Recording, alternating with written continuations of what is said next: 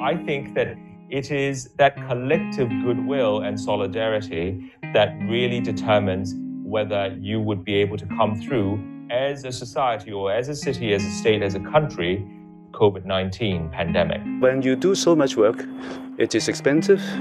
It gives some degree of inconvenience to citizens, especially travelers. Why do we do that? It's because we have a painful experience from the 2003 SARS.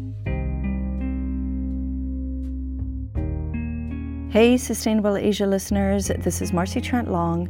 It's a tough time for all of us right now during this horrible COVID 19 pandemic. We're all stuck in our homes and trying to make sense of the situation. So we've decided to postpone our last episode four of the Pangolin Reports for two weeks. In the meantime, we're going to collaborate with the University of Hong Kong and their Fight COVID 19 initiative.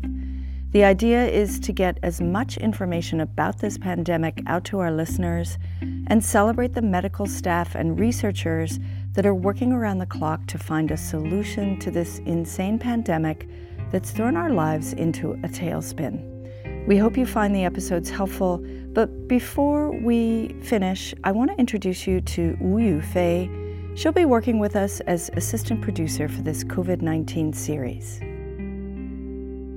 Hi there, I'm Wu Yufei, assistant producer for this COVID 19 series.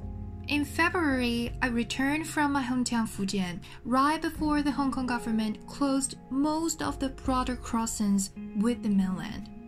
Thanks to the COVID 19 outbreak, I was only able to stay hometown for four days during the Chinese New Year.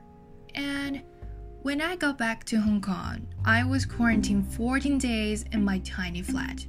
Don't worry, we luckily have a kitchen and there's lots of takeouts nearby. And now I am recording this in my Hong Kong flat, when again the government has suggested we only go out if we have to. So I only go out twice a week. But, anyways, can't wait to kick off our new episodes on coronavirus. Let's hear more voices from this pandemic situation Let's fight COVID 19 together.